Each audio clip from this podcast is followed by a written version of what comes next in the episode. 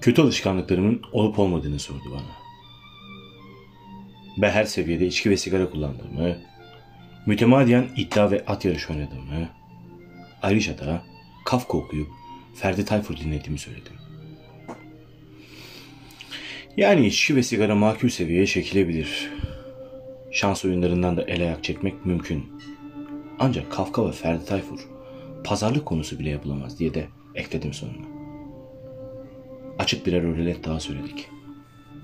Sonra kalktı. Pazara gidip bakla alması lazımmış. Yüzüne güle güle dedim. İçimden de siktir git. Kendi kendime. Yani bir sabah uyandığında kendini dev bir aya dönüşmüş olarak bulur diye de mırıldandım. Peşinden de Ferdi Baba'dan postacıları ıslığımla piç ederek ağır ağır masadan kalktım. Cebimde yarım paket sigara. Akşam Beşiktaş'ın maçı. Annemin yüksek tansiyonu. Yani çevremde koşuşturan herkesin çok işi vardı. Galiba bir tek benim hiçbir şeyim yoktu. Aptal bir gülümseme yerleşti birden dudaklarımın kenarına. Olsun dedim lan. Olsun.